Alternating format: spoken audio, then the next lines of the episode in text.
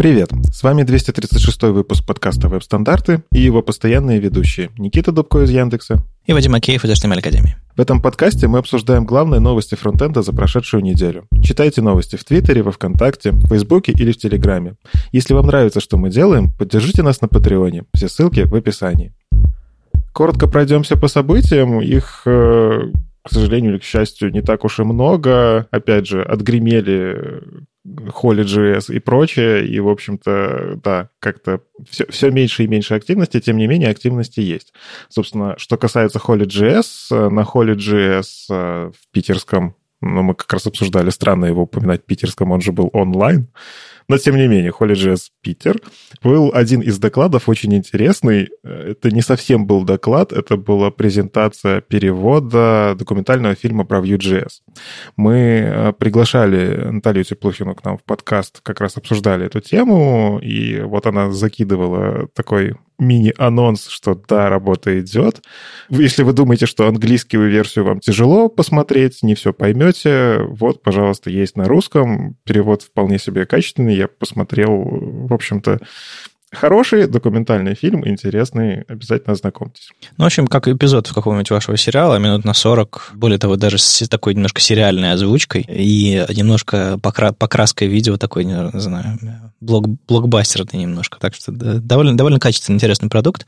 Действительно, посмотрите, мне понравилось. Эта штука может точно вдохновить. Если уж вы не узнаете чего-то принципиально нового о веб-технологиях, вы точно подумаете о том, кто вы, что вы, как вы можете добиться чего-то интересного. Ну, это в целом, как сейчас все вот эти документалки Ханипота, они мало про технологии, но очень сильно вдохновляют. Про людей. Этого не хватало, мне кажется. Когда истории людей рассказываются, в общем, да, обязательно посмотрите. 4 июля онлайн пройдет Not School СПБ, петербургская же, правильно говорить, или петербургская? Мне кажется, Г.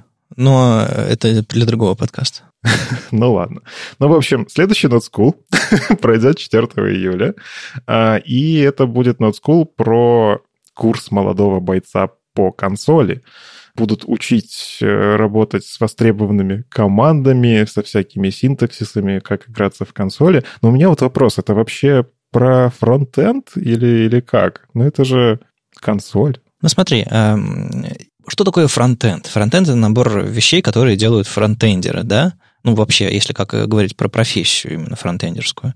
Так что, по идее, да, все, что нам нужно, это около фронтенда. То есть от графики до каких-то там дизайнерских решений, которые нам приходится принимать, до консоли, до инструментов, до немножко бэкенда, фронтенда и всего остального. То есть мне кажется, что все это имеет отношение к фронтенду непосредственно, и поэтому работа в консоли – это важно.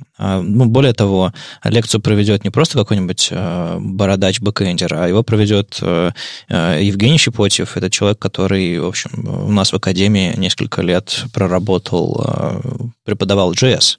Так что, как бы он, ну, точно фронтендер, тут вопросов нет. Так, в 2020 году, чтобы HTML засунуть в сайт, нужна консоль.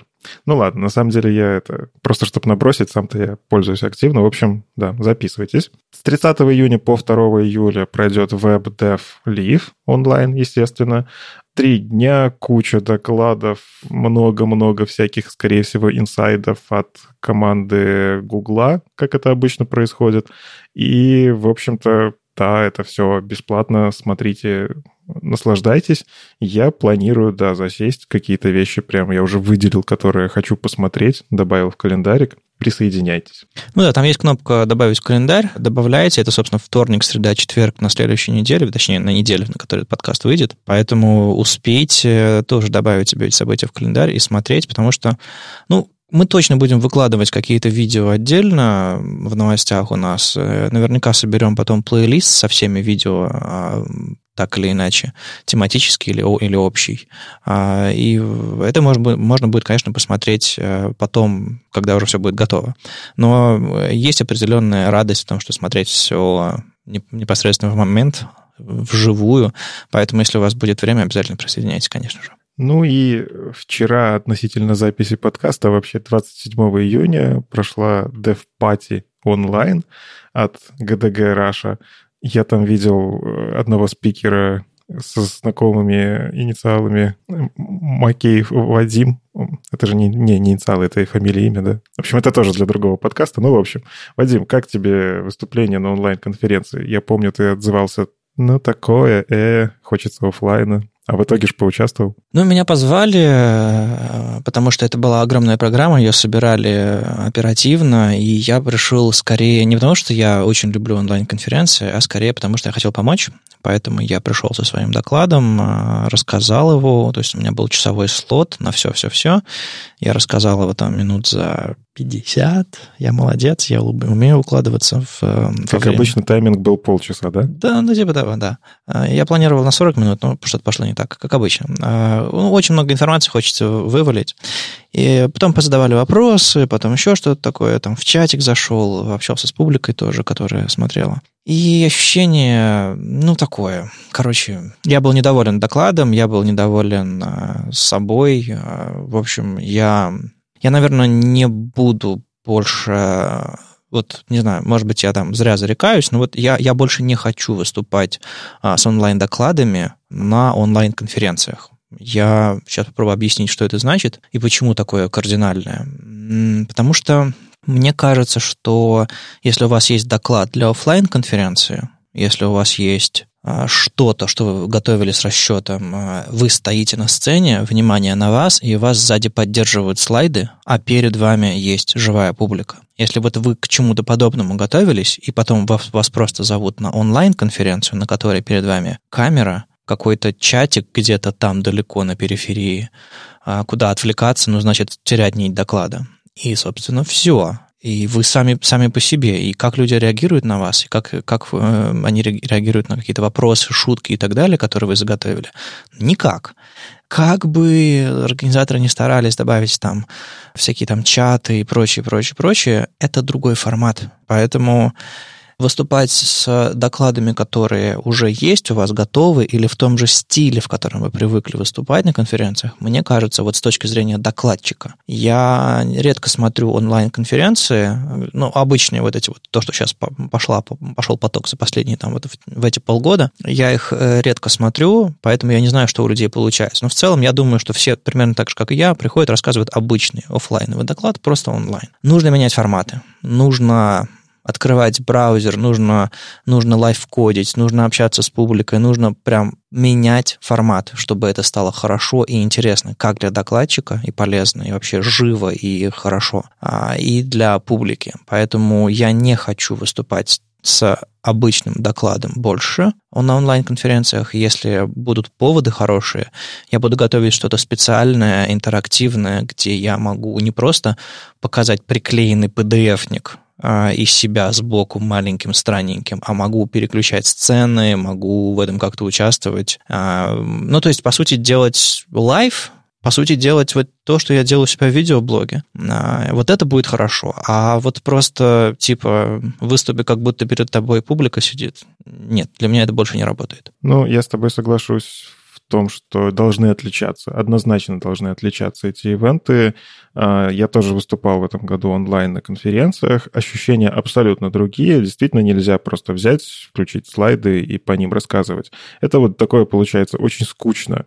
И, скорее всего, зритель, он просто... У него есть возможность закрыть вкладку с видео, потому что, ну, потом посмотрю. Он там что-то бухтит, я это могу посмотреть в записи, когда мне это будет нужно. Поэтому, кажется, нужно подсматривать, как это делают стримеры. Я сейчас очень активно подсматриваю, как работают с публикой игровые стримеры, потому что вот у них прям актив зашкаливает вот это вот все. Вот это те, кажется, у кого нужно поучиться. Но они пришли в это дело первыми, поэтому понятно, что они все умеют, у них нужно учиться. Вот. Но я могу выделить, я все-таки посмотрел несколько докладов. Мне очень понравился доклад Никиты Полторацкого по подаче. Он рассказывал про Portals API, вот этот свеженький, который прям такой красивенький. Мне тема сама по себе, хотелось с ней разобраться. И мне понравилось, что он не просто слайды показывал, а он прям брал у себя на машинке, переключался между окнами, включал демки, скроллил, мышкой водил. Это вот более живой такой формат, и оно смотрелось прям хорошо. Ну, на самом деле, для офлайн-конференции все говорят, не лайфкодьте, записывайте все заранее и так далее, потому что вам есть чем заняться на сцене. То есть вам нужно смотреть на публику, вам нужно понимать контекст, вам нужно менять немножко доклад в зависимости от того, как публика реагирует, там, не знаю, шутить, просто быть на сцене и понимать, что происходит на 100%, не просто как бы механически идти сквозь слайды. А когда вы сидите просто перед камерой одни в комнате, вот в этом месте у вас, в принципе, все под контролем максимально. Техника ваша, как бы, ну, разве что опыта может быть немного, поэтому что-то может пойти не так, но в целом гораздо спокойнее.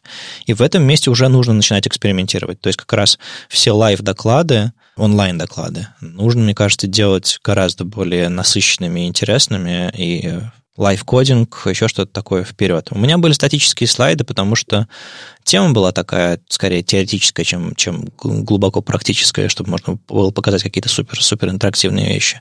А плюс, ну да, этот доклад готовился совсем для другого. Ну, в общем, я, в принципе, все сказал. Главное, что, наверное, я больше не буду откликаться на приглашения подобные, пока мне не будет чего-то хорошего. А, возможно, я просто сосредоточусь на своем видеоблоге, потому что я там эти вещи могу делать, когда мне есть что рассказать. Если хотите позвать Вадима, зовите меня. Я отказываться не буду. Мне интересно поэкспериментировать.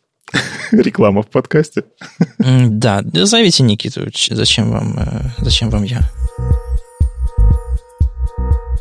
Мы продолжаем видеть, как Microsoft Edge на Chromium разрабатывает какие-то собственные вещи и периодически выходят синхронные или не очень синхронные анонсы о том, какие новые фичи выпускают. Вот было интересно с формами, когда они по очереди показали, что нового у каждого появляется, используя одни и те же скриншоты и очень похожие формулировки. Тут была парочка анонсов про DevTools, собственно, отладчик, который встроен в Chromium, который, понятное дело, есть и в Edge, и в Chrome, и во всех остальных браузерах на этой платформе.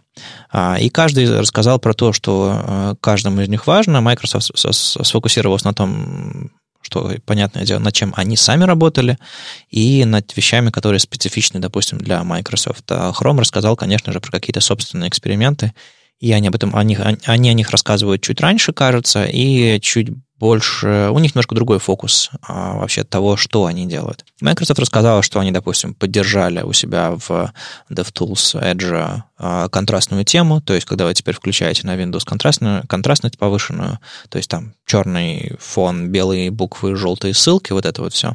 То есть, ну, не потому, что вам нравятся темные темы, а потому, что вы, допустим, у вас есть какие-то сложности со зрением, например, и вам нужна очень высокая контрастность, чтобы что-то рассмотреть. А теперь DevTools тоже реагирует. То есть, по сути, инструменты разработчика теперь стали доступны не только разработчикам с прекрасным зрением, а любым людям, которые захотят заняться разработкой, несмотря на какие-то сложности со зрением, например. Это прикольно. Ну, то есть, Microsoft, в общем-то, давно и всерьез занимается доступностью интерфейсов, и теперь, в частности, доступностью интерфейсов для разработчика, что очень приятно. Также они не могли устоять и добавили в настройки DevTools возможность переключать горячие клавиши, как в VS Code. Ну, тут как бы не устоять абсолютно. Есть у них редактор, почему бы с одним и тем же редактором и инструментами не иметь одни и те же горячие клавиши. Вот интересно, это все заапстримится в DevTools в Chrome или это будет специфическая штучка для Edge DevTools? Вот мне тоже интересно на это посмотреть, потому что в целом я смотрю на анонсы того, что Microsoft Edge выкатывает последние версии, когда они, собственно, с момента перехода на Chromium, и видно прям направление компании.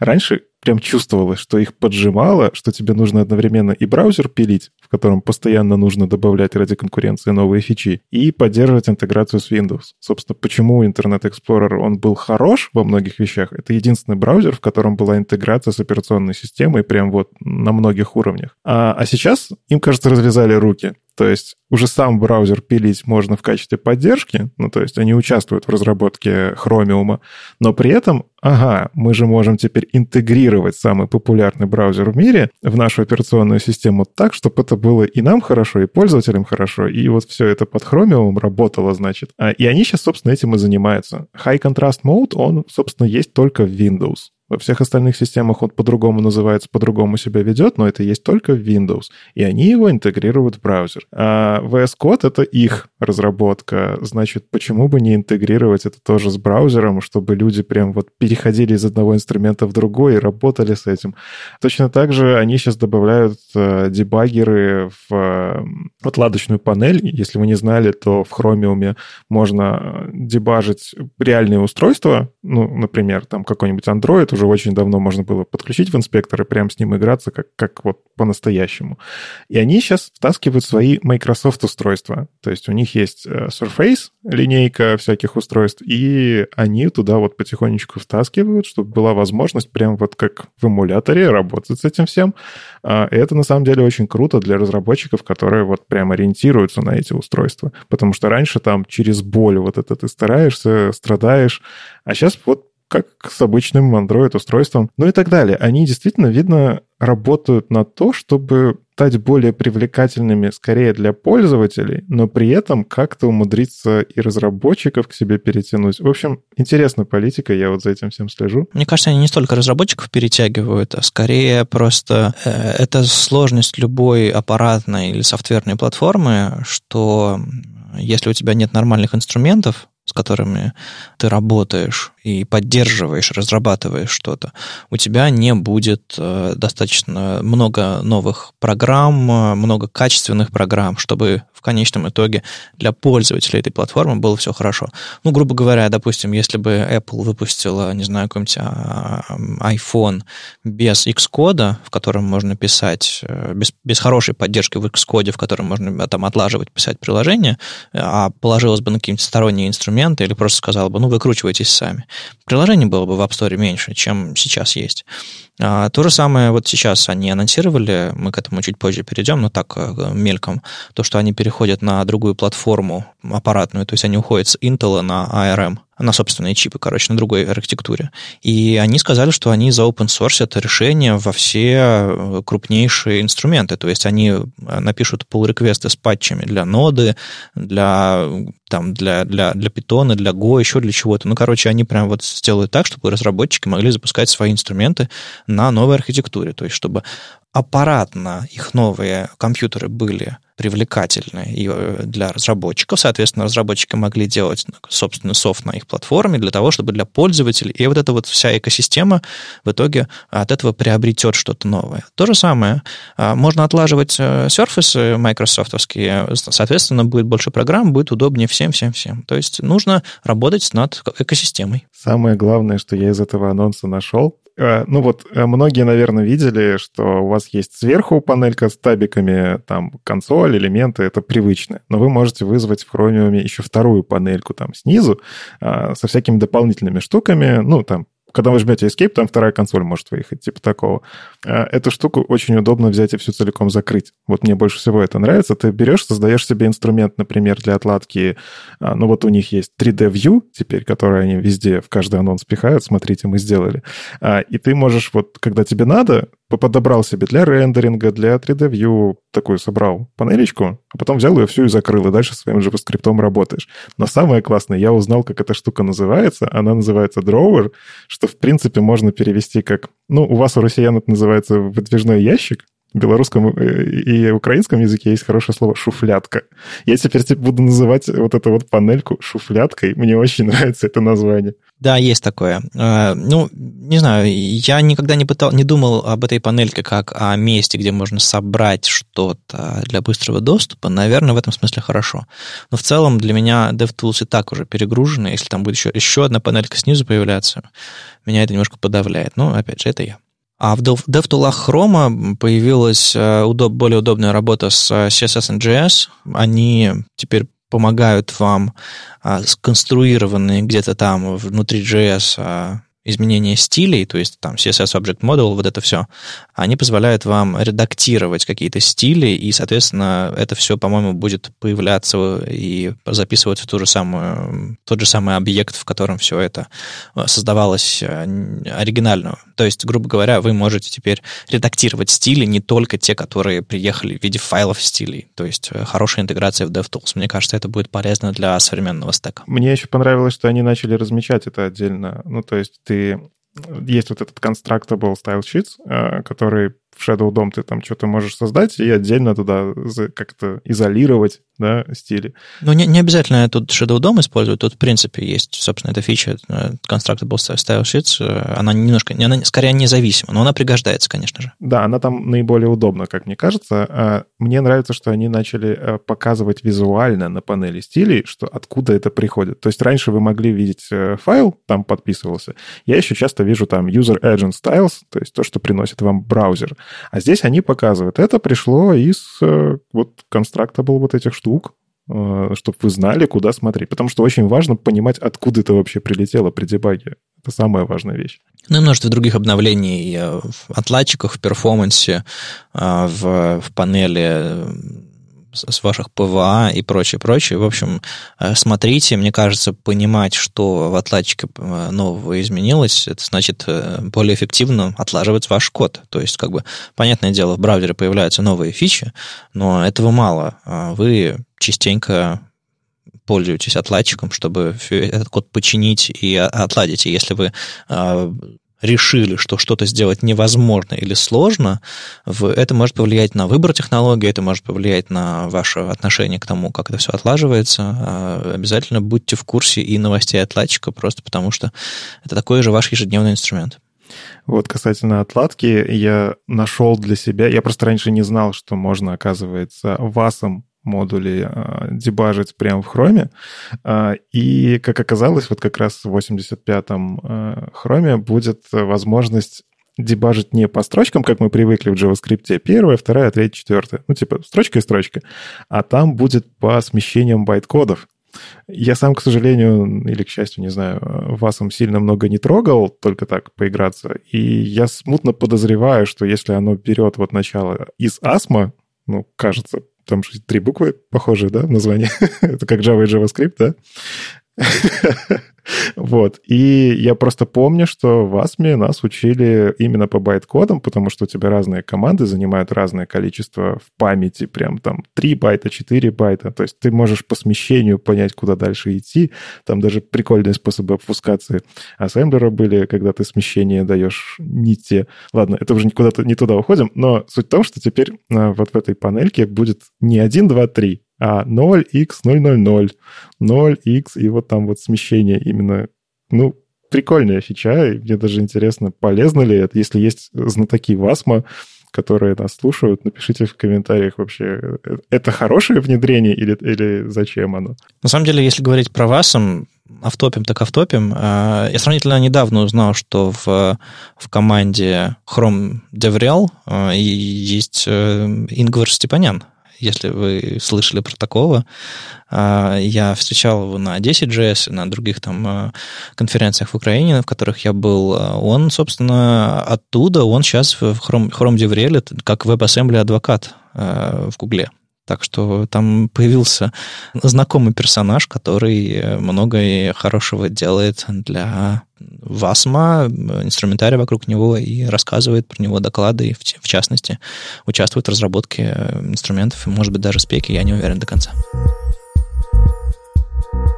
Ну что, поговорим про фрукты и путешествия? Фрукты, да, путешествия пока нет. Ну, хоть такие путешествия. В общем, была конференция, мы ее ожидали долго, не знаю, кто-то больше, кто-то меньше, кто-то с одними интересами, кто-то с другими, кто-то ждал новых макбуков и айфонов, а кто-то ждал новой версии Safari, потому что, ну, как бы, каким бы маленьким или большим для вас этот браузер ни был, это все равно большой браузер с точки зрения доли на рынке от большой компании, поэтому на него, безусловно, ориентироваться важно. И, собственно, да, Safari 14, свежие версии iOS 14 и macOS 11, то есть macOS X, как говорят, или macOS 10 уходит.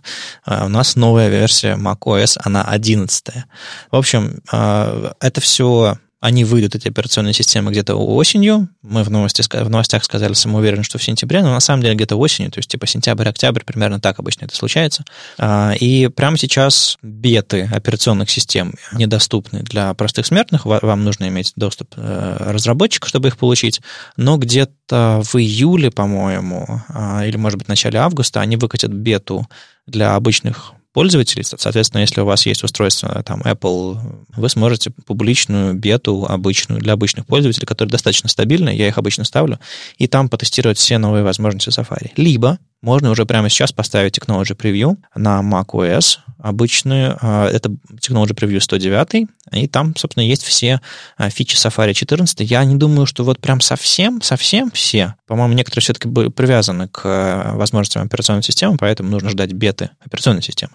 Но с точки зрения технологической, по-моему, вот именно с точки зрения API поддержки технологий, по-моему, там должно быть все. Кстати, я не знаю, есть ли там расширения. Да, в Safari появились веб-расширения.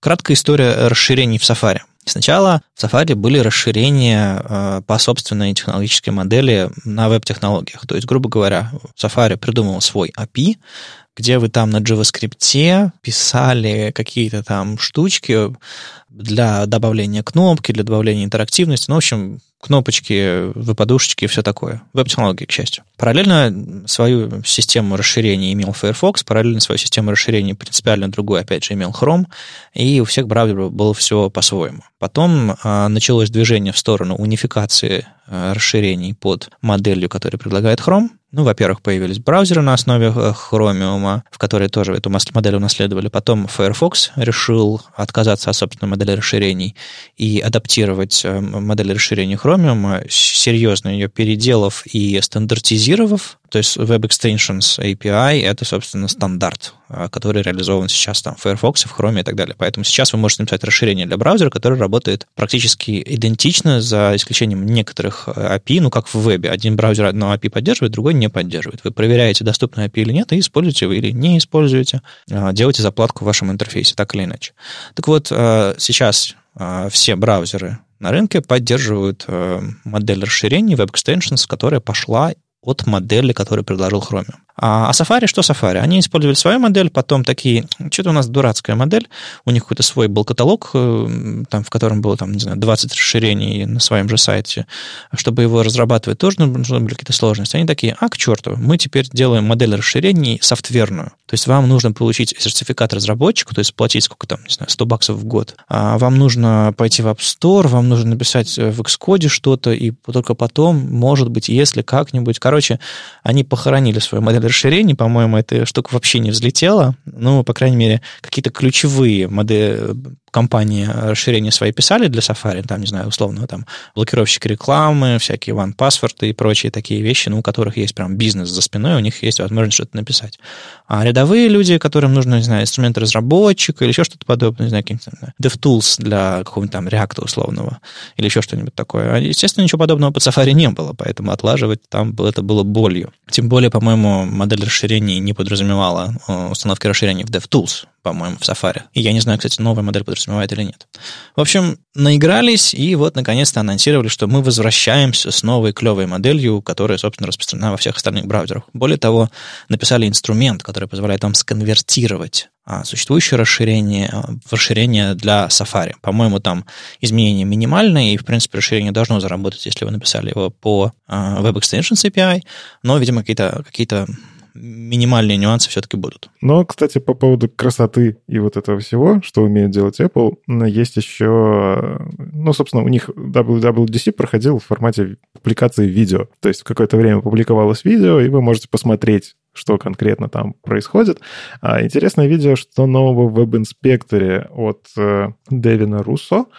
Я смотрел это видео, улыбаясь очень много, потому что сделали красиво, но не очень удобно. Ну, то есть... Смотрите, какую красоту мы сделали. Ты смотришь такой, блин, действительно красиво. А как этим пользоваться? Я конкретно вот говорю про дебаг-панель JavaScript. Они очень красивые скриншоты показывают. Смотрите, у нас теперь тут разложены графички такие, вот аккуратненькие такие пунктики. А я понимаю, что я когда дебажу JavaScript, мне не красота нужна, мне нужно понимать, какая у меня callback вызвался, почему он здесь вызвался, чтобы вот эти вот... Да, это ужасно выглядит в Chrome, когда у тебя все там обложено вот этими своими собственными кастомными метками. Это действительно нужно быть немножко криптографом, чтобы понять, что там рисуется. Но, да, некрасиво, но я вижу. Я научусь пользоваться инструментом и вижу. А у них очень красиво зато у Safari будет. Но, тем не менее, очень много таких вот правок визуальных. То есть они поработали с Web Inspector в плане визуальном. Они добавили возможность работать со схлопыванием там HTML не только в инспекторе кода, но и когда вы там ресурсы подгружаете. Интересная вещь, которую они выкатили, это про возможность перезапросить страницу, но на ходу подменив какие-то ресурсы. То есть я беру, например, в индекс HTML, вношу правку какую-то, или в JavaScript, или в CSS, неважно, и не применяю прямо здесь и сейчас, а смотрю, что будет, если я перезагружу страницу с этим кодом. Это очень интересный подход. Я, собственно, не видел такого в других DevTools'ах. В Chrome есть такое. Это называется Workspaces, или как-то оно там называется. По сути, ты пишешь код, который сохраняешь локально, и можешь сказать, что этот ресурс заменяет ресурсы, которые придут от сайта. То есть они скорее догоняют здесь, чем изобретают. Ну, там это вот black box, workspaces, оно скорее про то, что ты мапишь ресурсы между собой. Там есть такое, это я помню, я баловался с таким. А здесь именно на ходу. Ну, и по сути, ты обновляешь страницу, и ресурсы загружаются, некоторые ресурсы, которые ты пометил, загружаются от тебя. То же самое. Угу. Но в моем понимании все-таки чуть-чуть отличается. Отличается по workflow. Может, по технологии самой оно действительно одно и то же, но Safari вот здесь смогли сделать, кажется, удобно. Я делаю правку, перезагружаю, и вот на ходу это все, оно кажется красиво. Вот. Ну, а так, в целом, я не знаю, тоже ощущение такое возникло, что догоняют и пытаются сделать это красиво. Ну, то есть каких-то таких революционных вещей, опять же, в веб-инспекторе не было. 3D-View там есть, кстати. Ты обвиняешь их в том, что они пытаются из помойки в DevTools, я всегда критиковал DevTools за интерфейс и продолжу это делать, они пытаются сделать что-то приличное. Ну, камон. Кто-то должен это делать. Но я как разработчик должен иметь контроль над страницей, и мне нужно дебажить. Ну, опять же, я не против того, что они пытаются делать красиво. Некоторые вещи, я то, что посмотрел, не буду говорить, что все плохо, прямо и буду бубнеть, да. Некоторые вещи стоит посмотреть другим браузером, это альтернативный взгляд. Да. А альтернатива, как минимум, они, кажется, удобно располагают панельки. Вот это единственный браузер, где панельки чуть удобнее, вот это нагромождение, чем в других местах. Но по функциональности проигрывает. То есть тут вот непонятно, как, что, где, куда приткнуться. Вот. Короче, как обычно, у Apple продуктов дизайнеры работают обалденно, над UX-ом думают хорошо, но не всегда продумывая вот именно такой технические кишочки. В общем, посмотрите, ознакомьтесь, если вы по какой-то причине пользуетесь именно веб-инспектором для разработки. Ну, не знаю, может, есть такая нужда, разработка под iOS. Ну, кстати, да, когда ты дебажишь на Safari, на iOS, другим браузером ты сделать это не сможешь. Посмотрите, ознакомьтесь, интересно, есть альтернативное видение всяких штук. В общем, забавно посмотреть, что, да, веб-инспектор в Safari жив и развивается. Ну и важная еще вещь, которая точно затронет сердца всех фронтендеров, они теперь поддерживают формат графики WebP. Это самый большой, мне кажется, анонс из того, что они сделали. То есть, типа, да, наконец-то можно пользоваться WebP в Safari. То есть, он будет его поддерживаться. То есть, важно понимать, что поддержка WebP, она системная. То есть, это не Safari 14, это macOS следующей версии начнет поддерживать WebP. По-моему, со шрифтами была такая же история. То есть Safari на одной версии macOS поддерживает WoW 2, а на другой не поддерживает. Короче, с WebP, кажется, такая же история именно в Safari. Поэтому, допустим, если предыдущая версия macOS получит обновление Safari 14, не знаю, получит или нет, кажется, должны. Возможно, с усеченными возможностями. По-моему, там WebP поддерживаться не будет. Ну, короче, в любом случае, в следующей версии iOS, в следующей версии macOS Safari будет поддерживать новый формат графики. Ну, какой новый? Ему уже больше 10 лет, и он далеко не новый. Есть гораздо более лучшие форматы графики, но, тем не менее, наконец-то, господи. Самое забавное, я сразу же после этого увидел в Твиттере комментарий, который, опять же, заставил улыбнуться. Ну, вот, наконец-то Safari добавили WebP, при этом весь мир уже AVI формат пытается продвигать, потому что он круче, чем WebP. Ждем еще 10 лет, когда в Safari появится, не в Safari, а в macOS появится поддержка еще более крутого формата. Safari, кстати, теперь будет поддерживать автоматический перевод страниц, но это такая более пользовательская штука, но вам нужно, конечно же, если вы понимаете, что на ваш сайт приходит международная публика для того, чтобы читать что-то, переводить, возможно, вам стоит потестировать, как ваши страницы работают, будучи автоматически переведенными. Это тоже, там тоже можно накуролесить, ленги не расставить или еще что-нибудь такое сделать. Плюс на iOS, тоже новость, можно будет выбрать браузер по умолчанию, и, соответственно, можно будет, не знаю, поставить Firefox, Chrome, Edge или другие браузеры, как браузеры по умолчанию, то есть при нажатии на ссылку будет открываться ваш браузер. Но важный момент. Все браузеры по-прежнему продолжат работать на основе движка WebKit, который встроен в iOS, то есть собственные движки по-прежнему не разрешены на iOS. И iPadOS — это две разные операционные системы.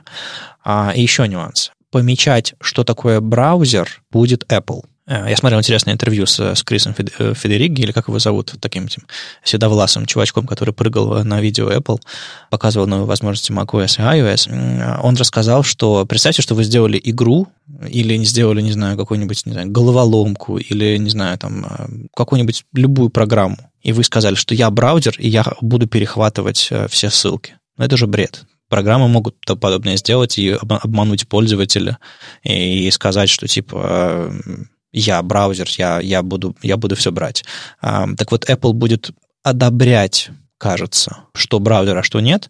И если это такой так называемый general purpose браузер, то есть как бы браузер-браузер без фигни, тогда ему можно будет становиться браузером по умолчанию. А если это какая-то, не знаю, подделка, которая прикидывается браузером, уже нет. Ну и самое сочное из всего WWDC, что я для себя нашел, это то, что в вебе теперь можно будет использовать Face ID и Touch ID для аутентификации. И это прям очень крутая новость, потому что аутентификация — это вообще в целом очень сложная для разработки штука, если не использовать готовые решения, а пытаться как-то кастомизировать каждый раз боль. Да даже готовые решения интегрировать, это нужно все продумать, это безопасность, это, возможно, деньги пользователей, и всевозможные новости про утечки про это говорят, что, это сложно защитить пользовательские данные, и, с другой стороны, тебе нужно сделать этот процесс простым. Если пользователю нужно заполнить форму из 8 полей для того, чтобы залогиниться, значит, что-то у вас на сайте идет не так. И интересную проблему в видео поднимают, что на самом деле вам что нужно для того, чтобы узнать, что за пользователь? Либо узнать, что у него есть какие-то реквизиты, логин, пароль, либо действительно подтвердить, что это пользователь тот самый. То есть проблему можно решить двумя способами, да? То есть в идеале отпечатки пальцев, они как раз-таки подтверждают, если у вас нет, простите, запасных рук, да, что вот, это тот самый человек, который зарегистрировался. А логин и пароль можно увести. Более того, логин и пароль — это вещь передаваемая. Соответственно, если вы хотите убедить, что этот пользователь, и только он пользуется вашими, не знаю, программами, софтом или чем угодно, какие-то вещи, связанные с лицензированием и так далее. Да, вы сможете быть уверены, что это именно он. Или его позвали, чтобы авторизовать что-то. То есть его личное физическое присутствие здесь есть. И логин и пароли подобные задачи, конечно же, не решают. Это довольно интересно. Более того, это безумно удобно, конечно. То есть я знаю, что есть всякие там аппаратные средства шифрования, которые вот новые спеки поддерживают, там, флешечку воткнуть в ваш ноутбук. Некоторые компании используют подобные способы авторизации своих сотрудников. А вот всякие Apple-овские Touch ID, Face ID и подобные штуки, они прекрасно встроены во все операционные системы, во все, устройства. Большинство из них, мне кажется, сейчас уже. Поэтому, грубо говоря, я захожу на сайт, мне не нужно вспоминать мой пароль или еще что-то подобное. Я просто прикладываю палец к ноутбуку, смотрю на телефон, и все, я авторизован. Это безумно удобно, и, наконец-то, это будет интегрировано. Я не уверен, где это будет работать и как именно это будет работать. Я надеюсь, что это все-таки будет какой-то API на уровне операционной системы, не только внутри браузера, чтобы другие браузеры могли этой возможностью воспользоваться тоже. На самом деле, как я посмотрел и постарался разобраться в этом во всем, они продумали достаточно неплохо, как это должно взаимодействовать, чтобы, во-первых, сайт не узнавал ничего лишнего, а во-вторых, пользователь действительно мог там авторизоваться среди разных устройств там и так далее. То есть ты действительно можешь сохранить идентификатор идентификатора но Face ID — это же идентификатор. Вот. И там API достаточно логичный. Причем он встраивается в текущую спецификацию, в которую можно, на самом деле, встроить... Такая расширяемая спецификация. Ты можешь встроить туда и, как ты говоришь, с USB там подключиться, и всякие другие способы аппаратные. И вот здесь как раз она очень красиво встраивается. Вы каким-то образом обрабатываете то, что дает вам платформа, а платформа, она в себе, она вам не выдаст. Ну, типа, фотографии сайт не получит. То есть Face ID — это значит, что система попытается вас распознать, а сайту она скажет: да, это он, можешь сохранять. То же самое с Touch ID, не переживайте, ваши отпечатки пальцев, они не сольются, только если, конечно, Safari не начнет, не Safari, а iOS не начнет куда-то там взломанное раздавать. Ну, то есть для вас, как для разработчиков, это безопасно, для пользователя это безопасно, и там просто. Ну, то есть я посмотрел эти демки, оно действительно, кажется, просто настраивается, гораздо проще, чем встроить какой-нибудь вход через ВКонтакте, Facebook и другие социальные сети. Там действительно вот удобненько. В общем, я очень жду развития этого всего. Сейчас просто это, не попробовать, только через девелоперскую сборку. Но я верю, это прям будущее, и хочу, чтобы в остальных браузерах тоже это потихонечку на всех системах начало внедряться, потому что у Microsoft Surface, насколько я помню, он тоже умеет работать с отпечатками.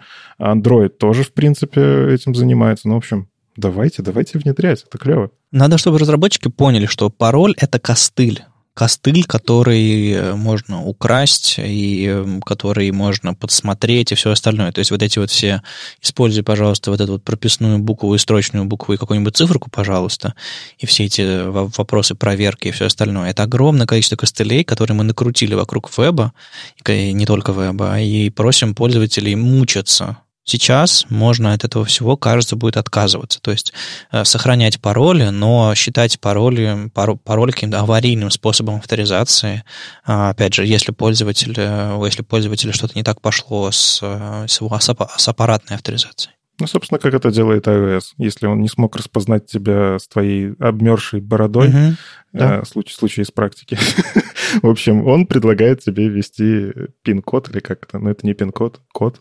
Ну, в общем, да, введите своих 6-8, сколько у вас там символов. Кажется, да, нам пора от этого отходить. Мне действительно очень нравятся модели, когда пользователю не нужно помнить пароль. У него, если он зашел с телефона, скорее всего, у него рядышком есть либо e-mail, либо SMS, либо вот Face ID и Touch ID.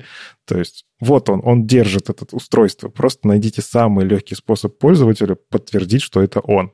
В общем, мы пересказали большую часть того, что интересного появилось. Это далеко не все. Там есть некоторые вещи, связанные с другими частями веб-платформы. Вы можете подробнее посмотреть. Они выпустили как минимум 4 видео. Одно с обзором возможностей для веб-платформы в целом, одно про авторизацию с Face ID и Touch ID, одно про расширение и еще одно про Web Inspector, как они называют свои DevTools. Вадим, тебе нравится работать с датами в JavaScript? В целом стало лучше в последнее время со всякими API для интернационализации и всем остальным. Да, в общем-то стало неплохо. А если просто Date использовать? Если просто Date использовать, печально. Ну, как сказать? Разработка — это, в принципе, не интуитивно. То есть это не естественный язык, это новый язык, который нужно учить. А некоторые API, они еще сконструированы неудачно. И, допустим, помнишь вот это вот XHR, XML HTTP Request? Посчитали, что он кривенький, не все задачи нормально выполняет, выпустили новый API, фетч назвали. А кому-то и фича маловато. Вот, кажется, что-то похожее надо из даты делать. Да, все верно. И есть такая инициатива от Igalia Group. Собственно, у многих, наверное, болит работа с датой. Вот прям я читал вот этот обзор, и у меня прям все в сердечке откликалось, потому что даты в JavaScript, конкретно объект date, это вот штука, это как это, отдельная спецификация внутри JavaScript, с которой можно там ездить мировыми турне с докладами, создавать свои собственные фреймворки вокруг этого, потому что там непаханное поле неудобств. Очень все сложно. Там действительно спецификации есть кусок здоровенный криптографический, когда тебе нужно понимать, что маленькая буква D, большая буква D. А если D, 2D рядом, а если они вот там через точечку... Не надо. Вот это вот все. Как тебе просто форматировать вывод даты? Это такая боль. А если еще ты начинаешь работать с сайтом, который запускается в разных таймзонах?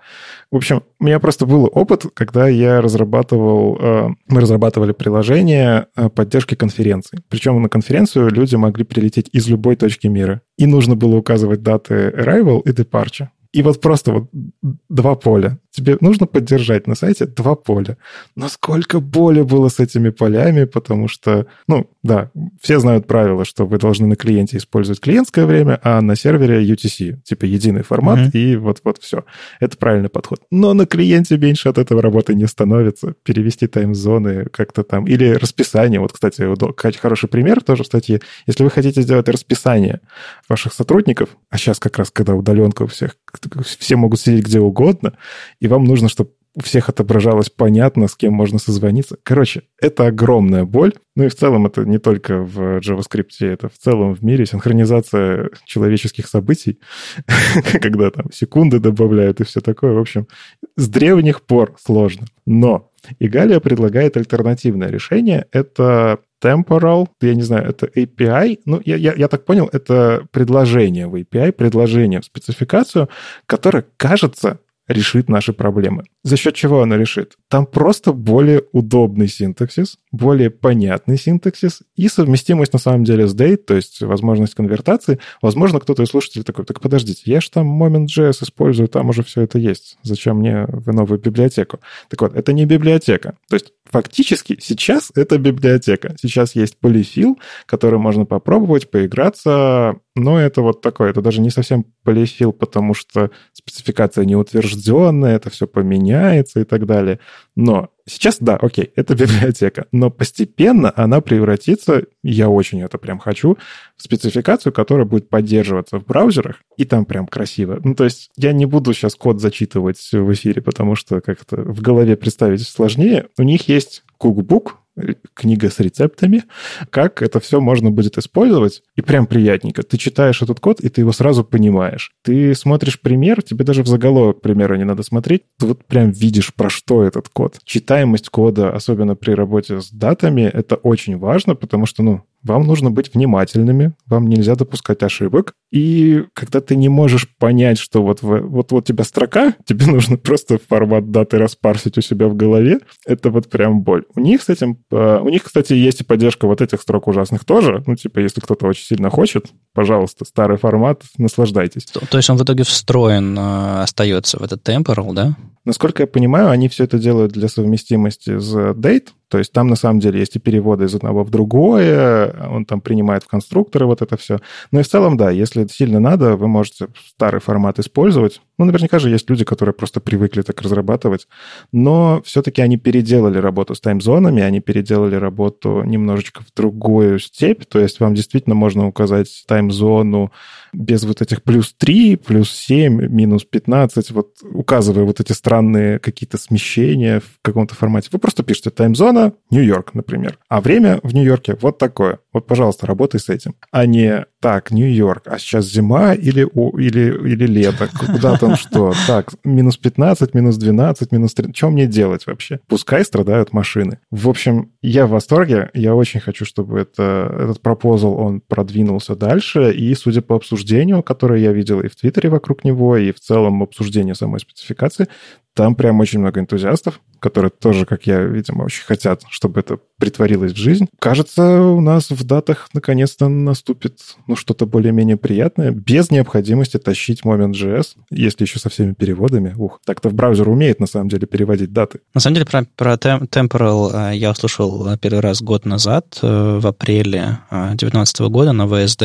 Алексей Хременко выступал с докладом. Пару календарей назад я был совсем другим, где он однажды решал задачу, связанную с датами, и как именно он ее решил. В общем, посмотрите, довольно интересно. И, в частности, где-то ближе к концу доклада он рассказывал про этот API, который там, по-моему, 2018 года предложен, и вот с тех пор продолжает развиваться, работать. Я надеюсь, он появится в браузерах. А пока вы можете использовать либо полифил, либо посмотреть, как Алексей решал свою вот эту вот задачу. Так что ссылку на его доклад дадим, посмотрите, если вам больно работать с датами, а вам, скорее всего, больно работать с датами. Ну, у Леши, кстати, интересный тоже альтернативный подход с юлианским календарем и какими-то странными магическими числами, которые, черт побери, работает. Но да, не хотелось бы, конечно, в коде это постоянно реализовывать, потому что это тоже отдельная штука, которую нужно изучить. А хочется, чтобы вот я в голове у себя представляю 10 часов в Минске, и это везде в коде 10 часов в Минске. Ну вот как угодно, там таймзоны компьютер пускай сам разберет. Страдает, пускай машина.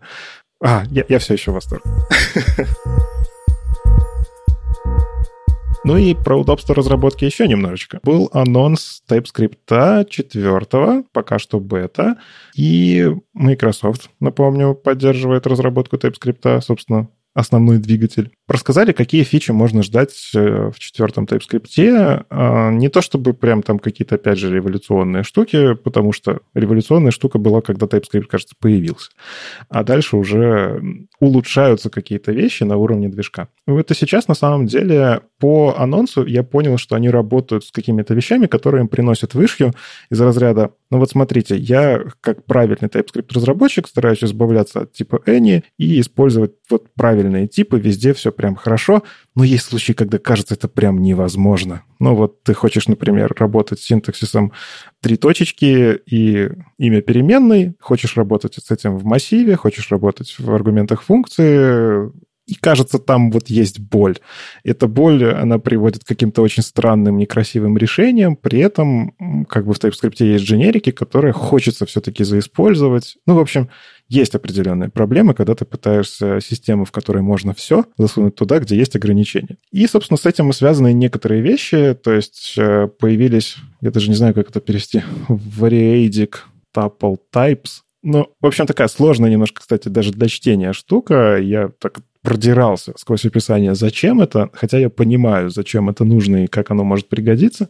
В общем, появились новые типы, которые позволяют как раз работать вот с такими примерами, как я сказал, когда вы хотите использовать REST-оператор. Но это такая немножко фича, я не знаю, мне в жизни не то чтобы сильно она была нужна когда-то, а вот появилась интересная вещь, когда у вас есть записи, когда вы хотите указать, например, что у вас, ну, как массив, который состоит первый элемент строка, второе число, tuple, так называемый в TypeScript, не всегда удобно это читать. То есть для вас это строка и число. А что за строка, что за число? Ну, типа, разработчик, он же имел у себя в голове какое-то представление, что это, например, там имя и значение или еще что-то. Сейчас можно это поставить лейблами, то есть это исключительно для чтения сделано. То есть по факту в вашем выходном JavaScript вообще ничего не меняется, но TypeScript гораздо лучше читается. И это все, естественно, прорастает во всякие подсказочки и так далее. Я вдруг понял, откуда берется этот tuple. Есть такое слово в английском, допустим, multiple. Это оттуда оно берется. То есть это такой суффикс, который ты добавляешь к слову, чтобы сказать, что это набор чего-то или их несколько. То есть n-tuple, n-tuple, multiple и так далее. То есть это вот, кажется, оттуда это слово, это какая-то математика, в общем. То есть tuple times или tuple elements, это значит, что это наборы или их несколько. Ну вот что-то вот такую вот мысль оно здесь обозначает. Ну, то есть англоговорящим пользователям TypeScript даже на подсознании понятно, что это. Это нужно как бы, по-моему, разбираться все-таки в математике хорошо, чтобы понимать подобные вещи. То есть это не часть языка какая-то употребимая, это скорее что-то из математики. Вот я тоже что-то новое узнал, классно. Ну и в целом, в общем, если посмотреть дальше по всяким штукам, которые там внедрились возможность использовать какие-то типы на лету. Если вы не знаете, то TypeScript умеет на лету определять, какой тип вы будете использовать по использованию. Ну, то есть вы используете какую-то переменную, назначаете ей там 3, и она предполагает, что тип вот этой переменной 3, кстати, не число. Но если она видит, что вы с разными числами взаимодействуете, это может быть number и так далее. В общем, TypeScript умеет на лету подбирать правильный тип, чтобы все равно как-то ограничивать эти ваши переменные.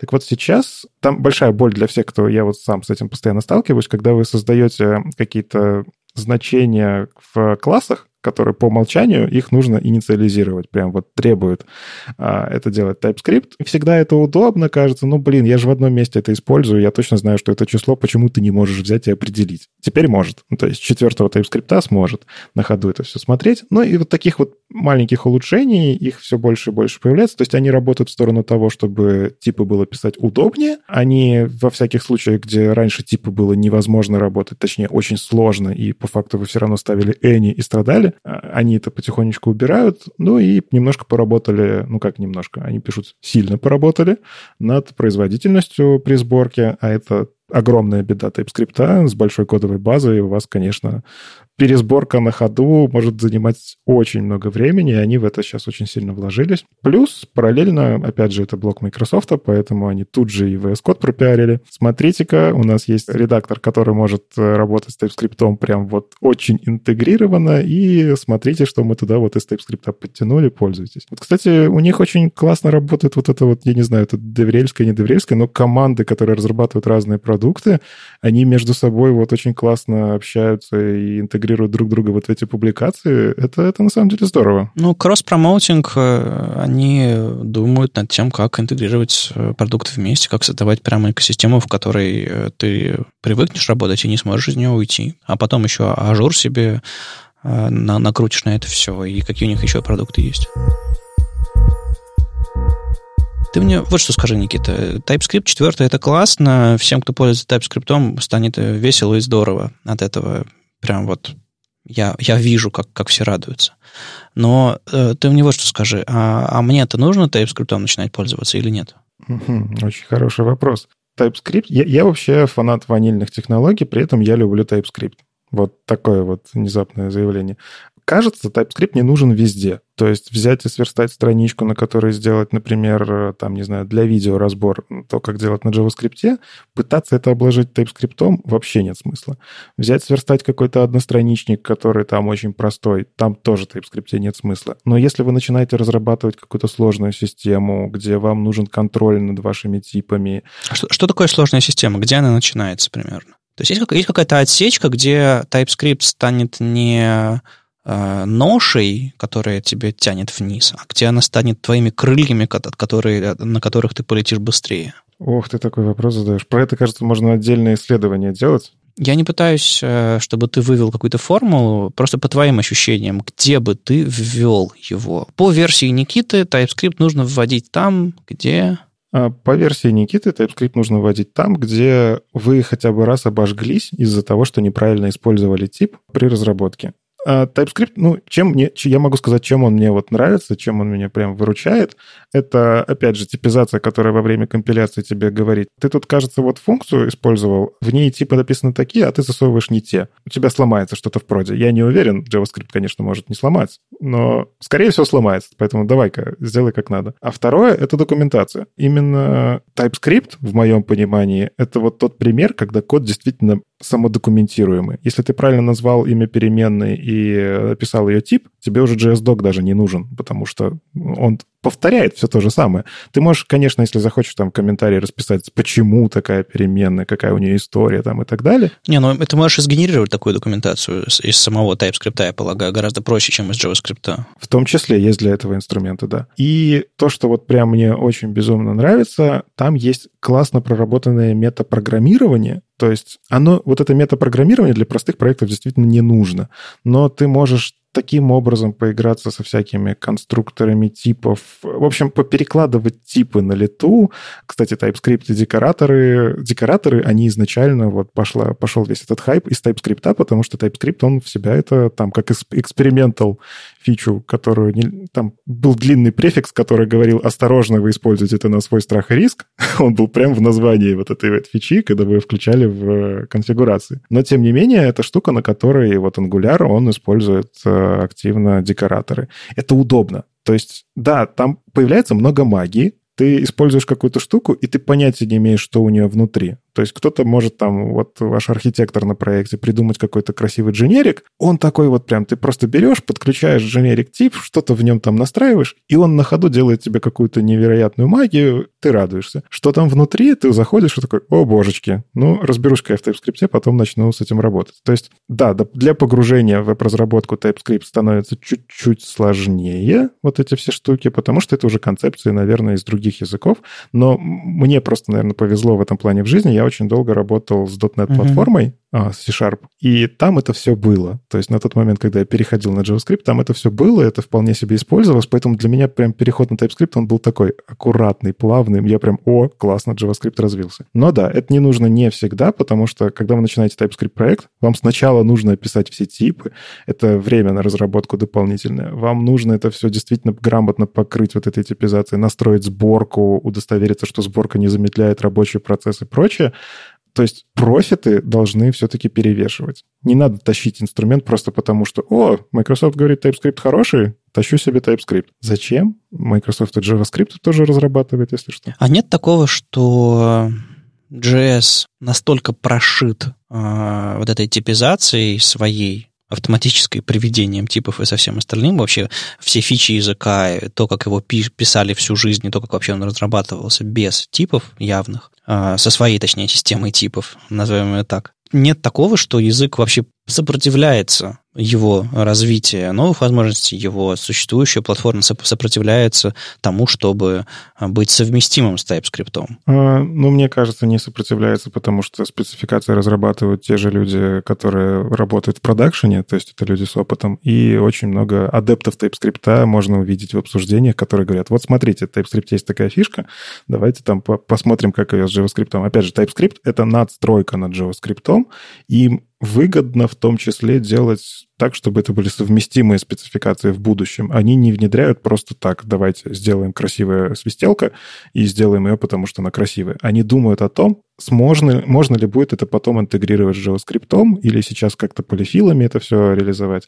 Но здесь какой вот нюанс. Вспомним, как раньше вот эта вот свобода давалась разработчикам. Почему появился jQuery? Потому что тебе нужно было там каким-то образом эмулировать кучу всяких штук, понять, умеет ли браузер вот это, умеет ли то, и разными способами сделать одно и то же. Поэтому jQuery был безумно популярен, сейчас его все хоронят, но тем не менее подход вот такой. А дальше, когда ты разрабатываешь какой-то там плагин или еще что-нибудь, ты тоже... Если ты делаешь библиотеку, которой может кто-то пользоваться, ты начинаешь думать, ну, документация, конечно, у меня есть, но вот если у меня первый аргумент введут строку, то у меня должно быть одно поведение, если это там число, то второе, если функцию, то третье. И вот у нас там, смотришь во все эти библиотеки, половина функции, если не больше вообще ее часть, это тупо ифаки, которые смотрят, а что же за тип и как его обработать. Начинает там перекладывать туда-сюда. Слушай, ну это же делает более гибкий API. Мне на самом деле, как пользователю каких-нибудь там библиотек или просто API JavaScript-овых, гораздо удобнее, когда у меня одна и та же функция, и я могу передать в нее и строку, и массив, и объект, и в зависимости от этого что-то там... Ну, грубо говоря, если у меня, не знаю, один параметр, я кидаю строку, если у меня два параметра, я кидаю массив. Да, это удобно. И уже библиотека или просто метод JavaScript разбирается в этом. И это же... Ну, это же противоречит идее TypeScript. Ничего подобного. В TypeScript есть перегрузки так называемые, и ты вместо того, чтобы писать кучу ифаков, и пытаясь аргументы подвигать и не ошибиться при этом так, чтобы они правильно стояли, ты пишешь несколько перегрузок функций, то есть говоришь, вот эта функция, если число у тебя, вот это используется тогда, если у тебя там 3 аргумента, второй из них массив и так далее. Ты можешь делать эти перегрузки, а магия этого скрипта уже вот эти все ифаки потом у тебя в продакшн-коде и будут по факту. То есть он сможет это разрулить. Сегодня я узнал новое слово «ифак». Хорошо. А как еще if назвать? If? Условие? Обложил все ифаками, а? Ну, в общем, TypeScript, он развивается не в вакууме. Он развивается с учетом того, как пишут разработчики. Так что вот твой посыл про то, что действительно удобно одну и ту же функцию использовать с разными аргументами, потому что, эта функция делает одно и то же. Зачем их называть по-разному? Это все предусмотрено. Хотя у меня свое мнение на этот счет. Это плохой API, да? Когда у тебя есть возможность задать просто в рандомном порядке аргументы, и функция потом какую-то магию все равно пытается делать, чтобы применить твои аргументы. Слушай, ты свойства бэкграунда когда-нибудь писал сокращенные? О, да. И что? Тебя не устраивает функция animation, функция background? А я даже там делаю немножко по-другому. Я background не использую сам. Я пишу background position, background repeat, а потом минификатор. Я понимаю, но сам факт того, что ты можешь написать background и упомянуть только один параметр цвет, и он, сработает так или иначе, это же делает... это лучший API для пользователя в конечном счете. И мне безумно жалко разработчиков, потому что у Ромы Дворнова, кстати, пару лет назад был доклад про типизируем CSS, Нет, подожди, не типизируем CSS. Типизируем CSS — это другой доклад. Ладно, в общем, у Ромы был доклад про вот этот CSS3, его инструмент классный. Ага. Как он разбирает все эти штуки? Да, как парсить. И когда ты смотришь свойство animation, у него есть инструмент, как раз который вы можете свой вставить селектор и посмотреть, на что дробится это в браузере. И, кстати, да, я проводил такой маленький эксперимент, тоже в своем докладе вставлял. Вот вам animation. Скажите, что из этого имя кейфрейма, что из этого там easing. Да? Если ты все назовешь is. Потому что можешь. И, по-моему, тогда Коля Шабалин присутствовал. И он как раз читал доклад про анимации перед моим докладом. И он не смог сходу. То есть человек только что рассказывал про анимации. Он себя уже показал экспертом, кажется. Но я, кстати, тоже ответил неправильно на этот вопрос, когда сам думал. Скорее всего, будет так. А инструмент показывает совсем другое. И это же показатель. Тебе широкий API. Но ты в нем очень легко можешь ошибиться. У Ромы есть два инструмента. Просто список свойств CSS-ных и валидатор CSS-синтаксиса. Тогда, не валидатор, но, скажем так, строит дерево из твоего CSS-синтаксиса. Мы ссылки дадим. Просто, как сказать, любой API можно сделать либо очень строгим, либо очень таким свободным. Мне кажется, что API даты, например, которые мы только что обсудили, это пример такого строгого, четкого, вообще окостеневшего API, который говорит, выдай мне все в формате, который мне нравится. То есть ты пытаешься услужить этому API. А API, свойство background, он такой дай мне что-нибудь, я разберусь. И с точки зрения пользователя, мне кажется, API, дай мне что-нибудь, и я разберусь, это ближе к этому, к тому, каким должен быть developer experience. А я сторонник того, что код должен быть надежный и рабочий, чтобы пользователи, не пользователи мы как разработчики, а пользователи интернета не страдали из-за того, что, разработчик такой... я хочу, чтобы у меня там автоматически я передаю что-то, оно из этого чего-то делает хорошо. Я не хочу разбираться в этих ваших API, делайте за меня. А потом, если что, на гитхабе issue заведу вместо того, чтобы починить. А страдает реальный пользователь, потому что, там if как-то был прописан не так, и его денежка списалась немножко по-другому. Это разные подходы к созданию API, разные подходы к программированию даже интерфейсов. Там декларативные, оперативные, и там строгие API, менее строгие API. Видимо, то есть хочется сказать, что нужен баланс, но какой баланс, где баланс и как именно все это делать правильно, просто мнения разные, нет плохого и хорошего, мне кажется. То есть, если я не разобрался, я хочу, чтобы API за меня сам все сделал. Если я разобрался, я хочу иметь возможность, и это, наверное, самый правильный путь, если я разобрался, я хочу иметь возможность указать все крайне точно, и чтобы он мне надавал по рукам, если я ошибусь. А если я не разобрался, я хочу одной и той же функции передать что-то такое, сделай сам. Я, кажется, сформулировал, ты задавал вопрос, когда нужен TypeScript, и если вы работаете с пользовательскими данными и ошибаться нельзя, TypeScript нужен. Даже пускай в маленькой формочке, потому что уже здесь это дополнительный слой повышения качества, он будет бить вас по рукам, если вы делаете что-то, тип не тот указали, и, возможно, в JavaScript этот тип превратится в null, is not defined и там так далее. А в каком момент карьеры, может быть так, ты бы порекомендовал фронтендеру, который, там, не знаю, научился условно верстать, научился писать JS, там, может быть, какой-нибудь там React, в какой момент ему нужно попробовать сделать что-то на TypeScript или попробовать его пощупать? И нужно ли, пока задача не пришла? У меня просто искажение. Все-таки я и бэкэнд потрогал, прежде чем полноценно прийти во фронтенд. Угу. Начинал с фронтенда, потом очень долго был на бэкэнде, который генерировал фронтенд, а потом чисто во фронтенд пошел. Поэтому мне сложно на этот вопрос отвечать, но в моем понимании, кажется, сначала нужно ванила.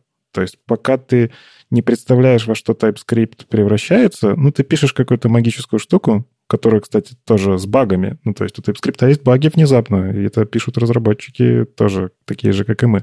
Поэтому нужно понимать, во что это превращается в браузере, а браузер, он всегда работает с ванильными технологиями. Поэтому, ну, наверное, первые сайтов 10 сверстать на ванилу HTML, первые 10 интерактивных штук на JavaScript, а дальше уже смотрите, нужно вам TypeScript или нет.